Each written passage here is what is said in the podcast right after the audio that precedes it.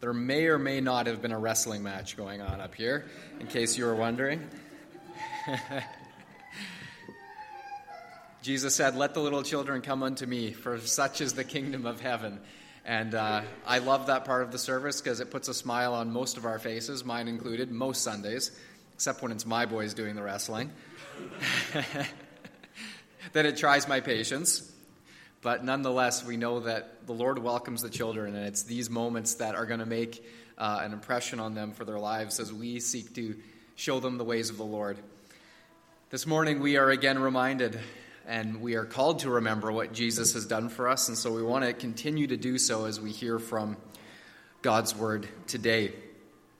Uh, it is a wonderful day, as Matt's already done a good job of, of getting us excited for the beautiful weather, and we have a beautiful message to share uh, and to celebrate, and so we want to continue to, to delve into that uh, deeply today.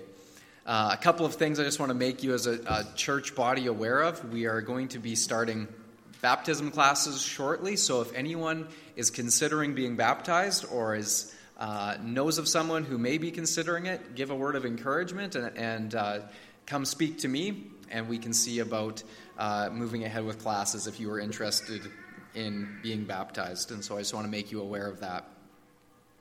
Would you now bow with me and let's ask the Lord's blessing on His word?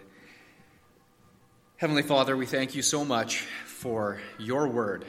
Your word is life. Your word is, is nourishment for our souls. And we thank you that by it, Lord, we are fed.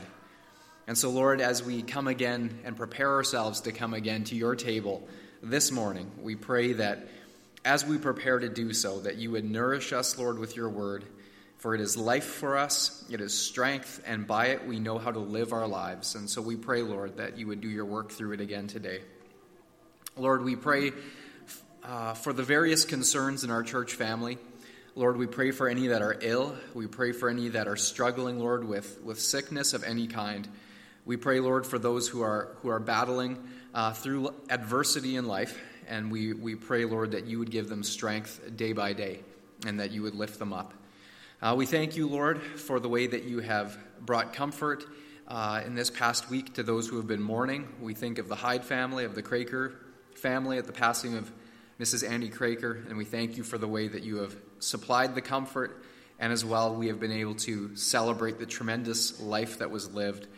And we pray, Lord, that as we move forward as a church family, we would remember her and we would remember the life of faithfulness that she modeled for her family as well as for us.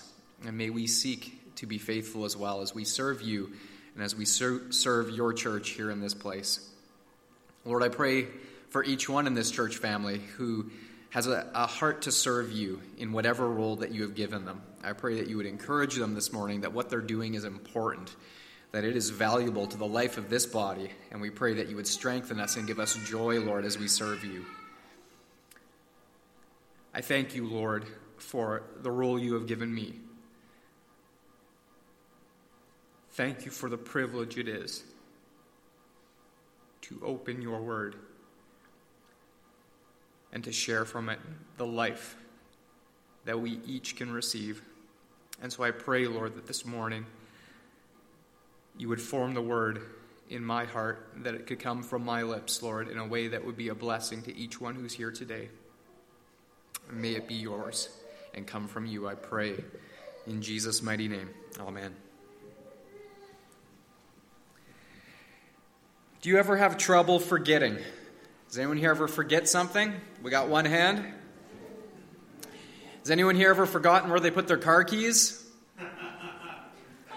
Not looking at anyone in particular. Have you ever lost your wallet with your visa and your, your driver's license and all of your other stuff in it, and then you had to go about canceling stuff, and oh, it's a pain, isn't it? Have you ever searched for your glasses for an extended period of time only to discover that they were on your head the entire time? Anyone here ever done that one? I think all of us have forgotten about something important at one time or another, and if any of those things apply to you, you're not alone. There's a story of three old sisters. Three, uh, they were in their senior years, and these sisters all decided to live together. And so one night, they were sitting together in the living room, and the first sister got up to go to bed. But halfway up the stairs, she stopped and asked, Was I going up or was I coming down? To which the second sister replied, You are going up. So the third sister then got up and headed into the kitchen to make herself a sandwich.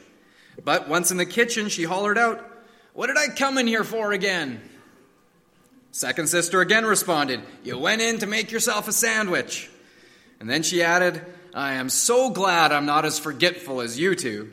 And then, by force of habit, she made a superstitious knock on wood on the end table beside her chair. While hearing the knock, the third sister called out from the kitchen, Someone's knocking at the door. At which the second sister immediately got up, went to the door, and asked, Who is it? now, maybe you're not quite that forgetful. at least I hope not. But the fact is that forgetfulness comes quite easily to most of us. It's remembering that requires intentional effort. In fact, we had a good display of that these past couple of weeks as we had some of the young people come up and recite Psalm 23. That doesn't just happen automatically, it takes some effort to memorize something, to remember it. Now, though forgetfulness is most often associated with old age, it can affect all ages equally, and often it comes as a result of the busy schedules that many of us keep. But as embarrassing as it might be to forget someone's name or to miss a meeting, and as dangerous as it might be to forget your wife's birthday, there is one type of forgetfulness that is most dangerous of all. And that is when we forget about God and we forget about what Jesus Christ has done for us. Now, when I say we forget, I'm not saying that we forget the concept that God exists or that we forget in, you know, theory what Jesus has done. But when I say we forget, I'm talking about it in the sense of we forget about it as it applies to our day-to-day lives. We forget about him as we live and go about our business, as we conduct ourselves. And we forget about him and therefore it affects the way we live. You see, when we forget about God, our focus shifts from Him to ourselves.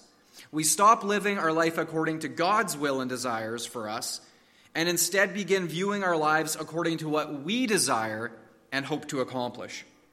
When we forget God, our sights are lowered from heaven to earth, and our prayers change ever so subtly from Thy will be done to my will be done.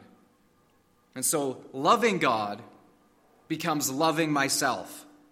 Loving my neighbor becomes only if I get something in return. Storing up riches and glory becomes padding my personal bank account. A mansion in glory becomes a cottage on the lake. Investing myself in leading people to Jesus becomes investing myself in leisure activities. The forgetful life, the life that has forgotten God, has little room for service and even less for self sacrifice. For when we forget the cross of Jesus, we forget that we too are called to carry our cross. You see, remembrance is such a basic concept, and yet it is essential, absolutely essential to the life of faith. And that is why throughout the Bible, God's people are exhorted, commanded again and again and again remember me. Remember the Lord your God. Remember what I have done for you. Remember how, with a mighty hand and outstretched arm, I delivered you out of slavery in Egypt. I parted the waters of the Red Sea. Remember.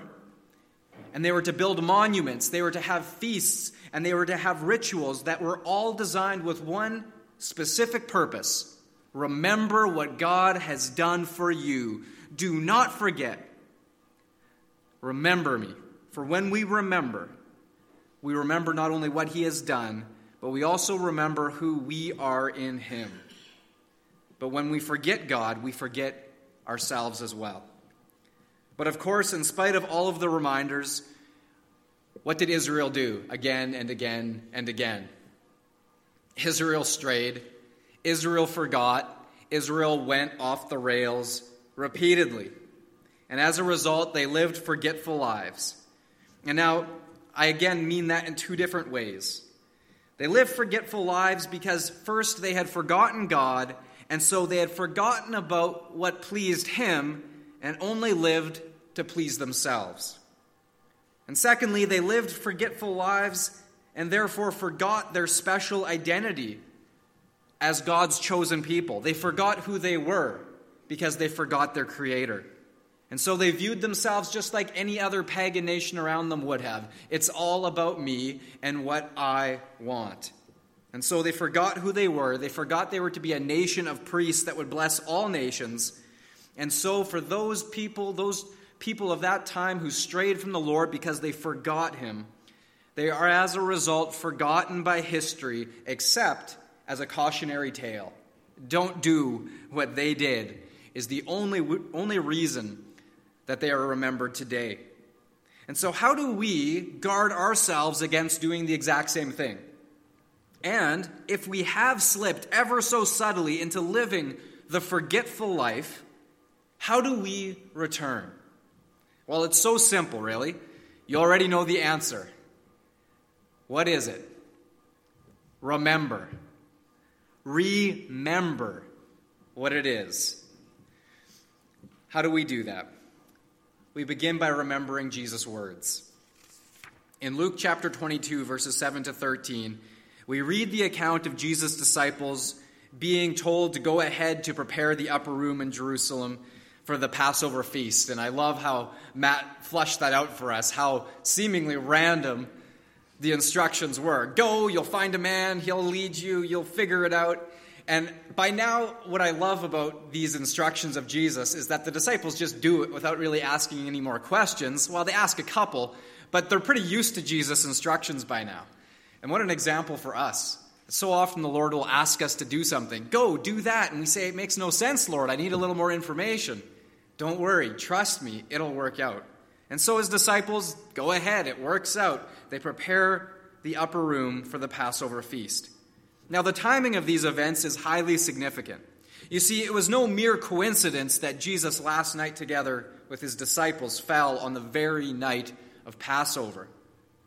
The Passover was, of course, the night that God's chosen people, Israel, had observed every single year, except for a few missed years during the periods of disobedience, the forgetful years, if you will. For 1,500 years, they had observed the Passover meal. And the Passover was a special memorial feast celebrated each year to help God's people remember their deliverance from slavery in Egypt. To remember that fateful night when the angel of death came to strike down every single firstborn male in the entire land and when that angel of death passed over Egypt, and he looked and saw the blood of the spotless lamb applied to the doorposts of the Hebrews' houses, he passed over. He did not visit that home, and the son was spared.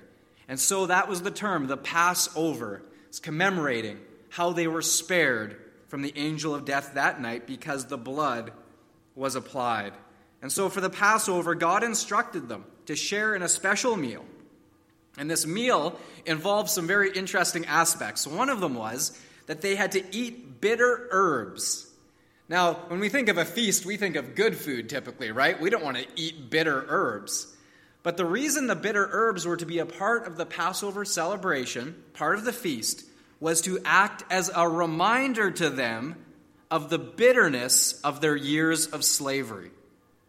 As they ate those bitter herbs, they were, in a sense, to remember what their sin cost them, to remember what God had delivered them from, to be reminded of what they had been saved from and what they had been saved for.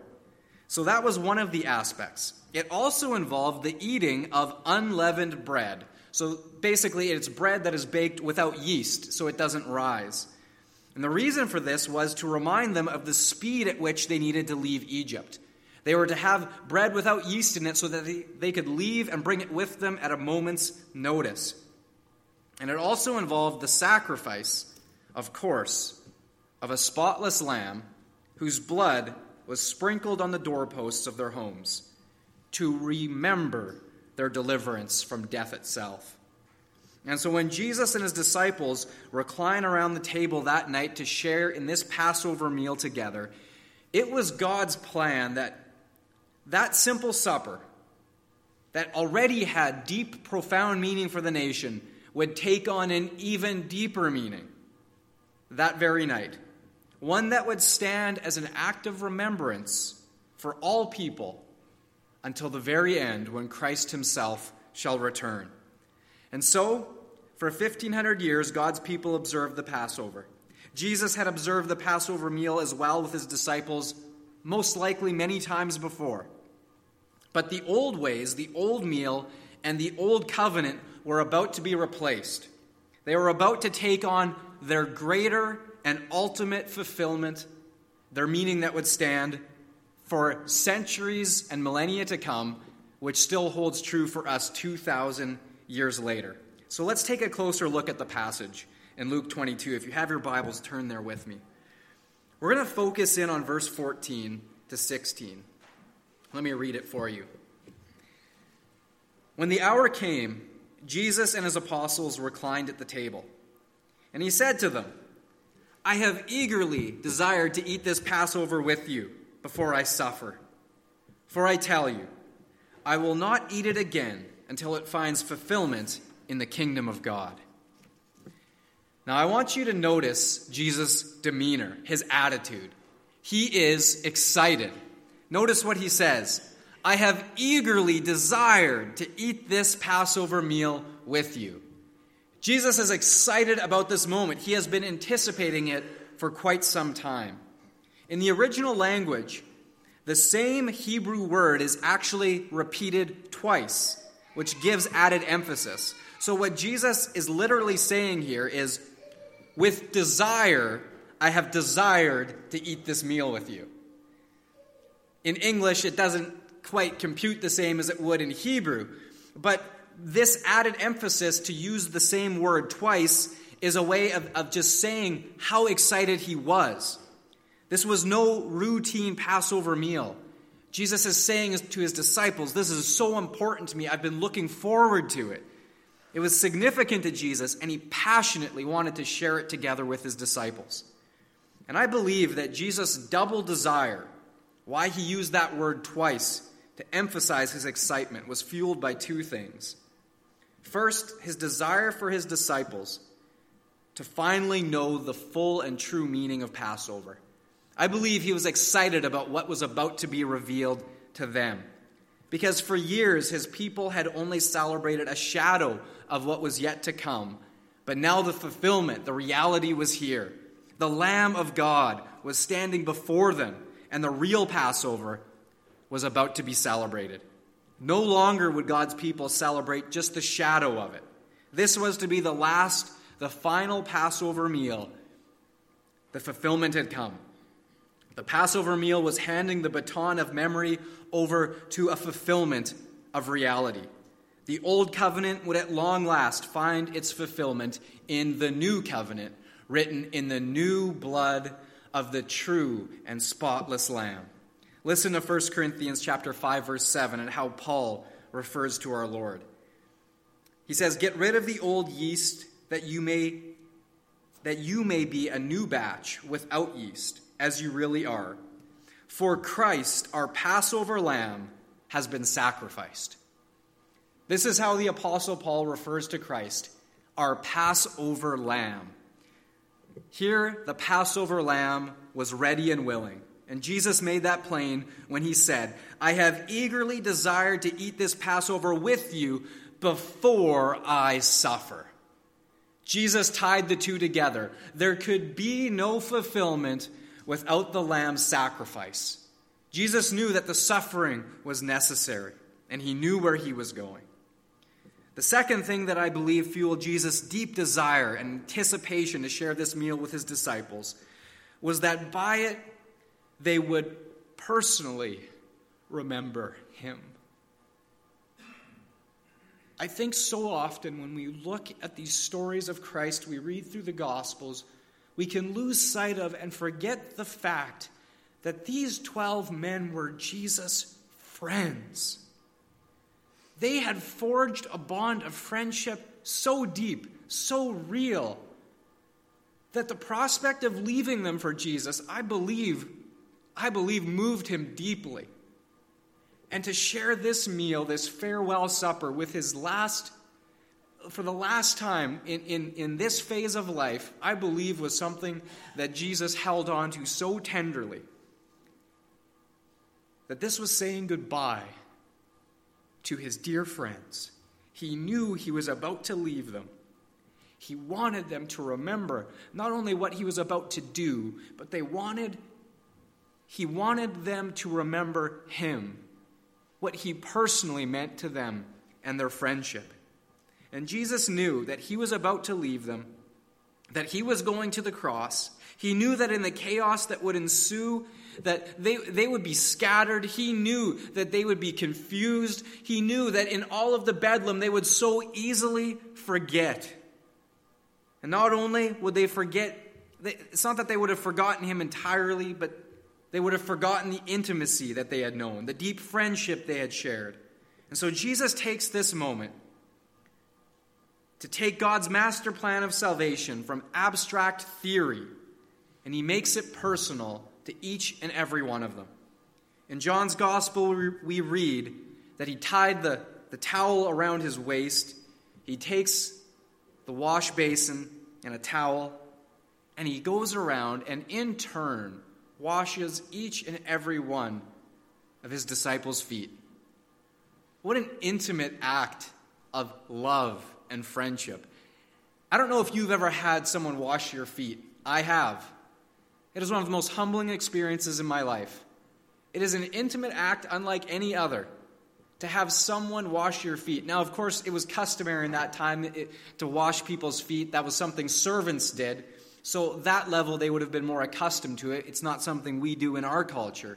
But nonetheless, to have Jesus come and just wash their feet, how that must have moved them. Jesus took it from theory and he made it personal. He loved every last one of them, including Judas, by the way. His feet were included that day. Far from cold and formal, this is the picture of intimacy and fellowship. And in this setting, Jesus did two simple things and spoke the words that have been repeated countless times by his followers ever since. In verse 19, he took the bread. And I have these here so we can picture it this morning. And Jesus took the bread and he gave thanks and he broke it and he gave it to them, saying, This is my body, which is for you. Do this in remembrance of me. And then in verse 20, in the same way, after supper, he takes the cup also. And he takes a cup, probably bigger than this one. But he takes a cup and he holds it up and he says, this cup is the new covenant written in my blood, which is poured out for you. And in all of these things, Jesus says, Remember me. Now, let me ask you today do you remember Jesus? I don't mean, have you forgotten his name? I mean, do you remember his friendship? Do you remember the intimacy that you've shared with him over the years? Can you think back and remember that hour you first believed? What was that like? Think back to that moment when you were so just overwhelmed by his love that just moved you to tears. Do you remember? Or do we forget? I think Jesus wants us to remember what we've shared with him. I think he wants us to, to think back to that hour we first believed and what was going on in our hearts and minds, that moment we realized my sins are gone. I've been forgiven. What a beautiful moment. He wants us to remember. And he wants it to cultivate in us a thankful spirit that we would remember him and what he's done every day as we move forward, that we would not forget, that we would not forget what he's done, live a forgetful life, but that we would remember him and the wonderful things that He has done for us. Do you remember? Or have you forgotten the simple joy of being with Him? And Jesus knew that without His physical presence with them, His disciples would easily forget, and so He tied that intimate memory with a practical act that they would do every single day for the rest of their lives, eating and drinking. He tied something so personal to something so practical. And so every time we sit down to share a meal, Jesus eagerly desires that we remember him. Every time we bow our heads to say thanks for a meal, he wants us to remember that though he is not physically present, we can still enjoy true fellowship with him every moment of every day. How cool is that? Amazing. It's not just theory, my friends, it is real. Jesus desires that kind of fellowship with us every day. And so, in order to not live forgetful lives, we must remember Jesus' words Do this in remembrance of me. And then, secondly, we must remember Jesus' sacrifice. Every year on the Passover, when the city of Jerusalem swelled to over a million people or more, scholars estimate that over 100,000 lambs were sacrificed. Can you imagine 100,000 lambs over the course of the Passover festivities over one week were, were sacrificed? The, the smell of the incense and the burning would go up day and night from the altars. Can you imagine the smells that filled the air around the temple? The people were reminded of the cost of their sins as the blood of 100,000 lambs was spilled. And to this, Paul writes For you know that it was not with perishable things such as gold or silver that you were redeemed from the empty way of life handed down to you from your forefathers, but with the precious blood of Christ, a lamb without blemish or defect. Jesus, the perfect lamb, replaced all of the other lambs that had gone before, the perfect sacrifice. And so every time we hold the cup and we break the bread, we are reminded of the tremendous cost of our sins. The broken body and shed blood of our Lord and Savior Jesus Christ was the, the price that was paid. For God, in purchasing our pardon, spared no expense, and He gave the very best that heaven had to offer the life of His only begotten. This story that I'm about to share will probably be familiar to many of you, but I want you to hear it again. In fact, when I checked out this story, I learned that it is not only a true story, but that some of the details were even more shocking than I had previously remembered. The story takes place back in the days of the Great Depression, and it centers on a Missouri man named John Griffith. He and his wife were married in the roaring 20s, with their whole future ahead of them. The sky was the limit, but things turned bad quickly. First, they weren't able to have any children. And then, second, came the great stock market crash of Black Friday, 1929. And his promising career went down the tubes with it. Unable to find work, they were utterly dejected. But then came some good news. Finally, they were pregnant. Soon they welcomed a baby boy into the world. And with renewed hope and purpose, John found what work he could, scraping by just enough to put food on the table. After a few years of this came a breakthrough. He landed a job as the controller of a great railroad drawbridge across the Mississippi River. Then came one fateful day in the summer of 1937. He decided to take his now eight year old son, Greg, with him to work. At noon, John Griffith pulled a lever that engaged the giant mechanism, complete with miles of steel cable and gigantic gears that lifted the bridge up to allow ships to pass safely underneath. As the ship passed safely by, John sat on the observation deck together with his son to eat lunch and enjoy the view. The time passed more quickly than John thought. Suddenly, he was startled by the shrieking of a train whistle in the distance. He quickly looked down at his watch and noticed that the time was now 107. The Memphis Express, with 400 passengers on board, was roaring towards the still raised bridge. He told Greg to stay put and leaped from the observation deck and raced back to the control tower. Just before throwing the master lever, he happened to glance down at the ships below. And there a sight caught his eye that caused his heart to sink, then to leap pounding in his throat.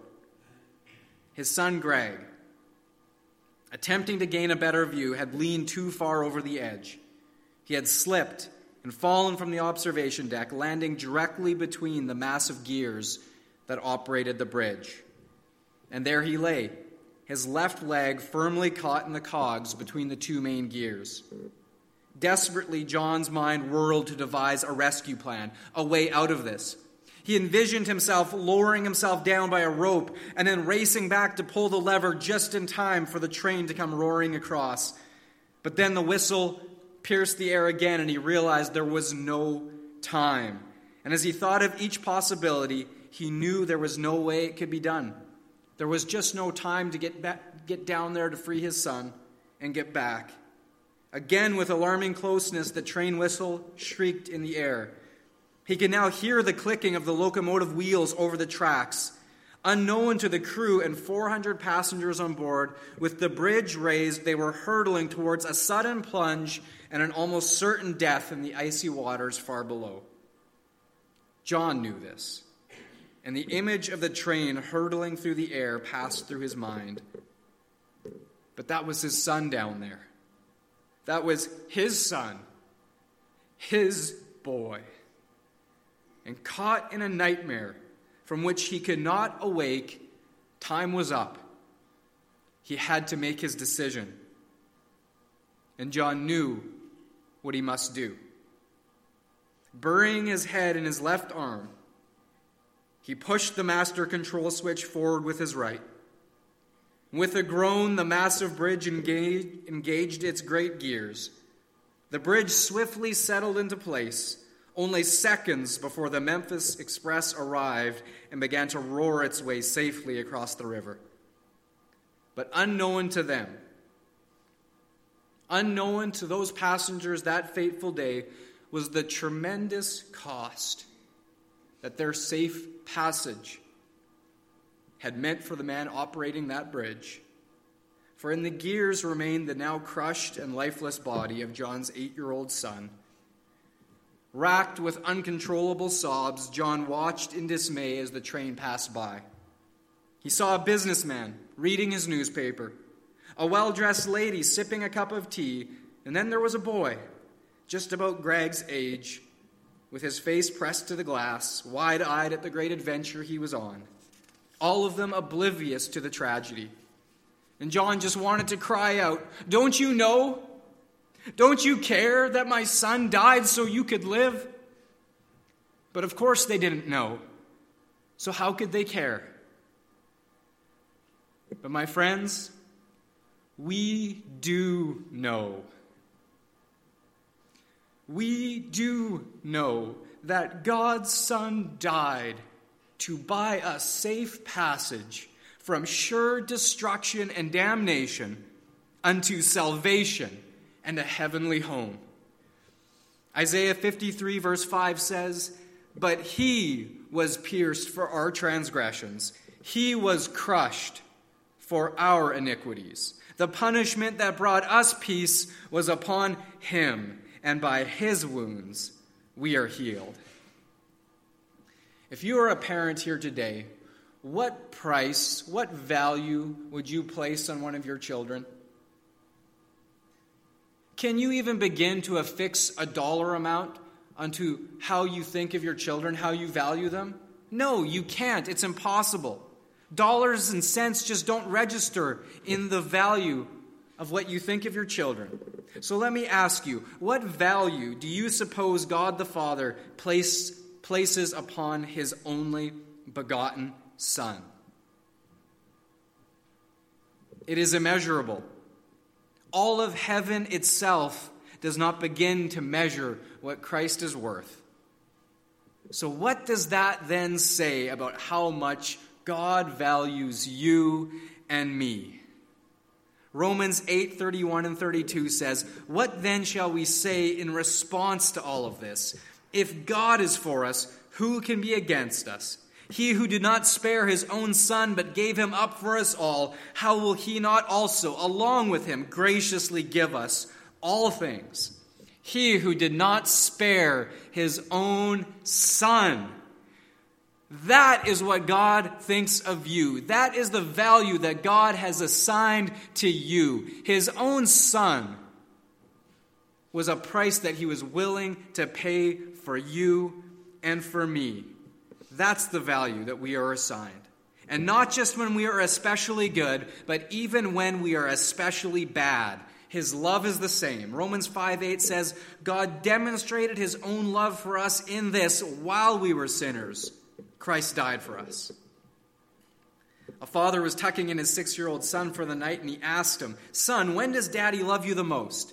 When you've been fighting with your sister and getting into a lot of trouble, or when you've been especially helpful to mummy and really nice to everyone? Oh, this was a tough question, and the son thought for a moment and then said, Both times. Right, the father said, and do you know why? To which the boy replied with a grin, Because I'm your special guy.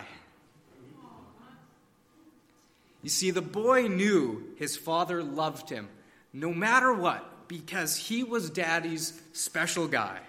I want you to understand today that you are your daddy's special guy. You are your daddy's special girl.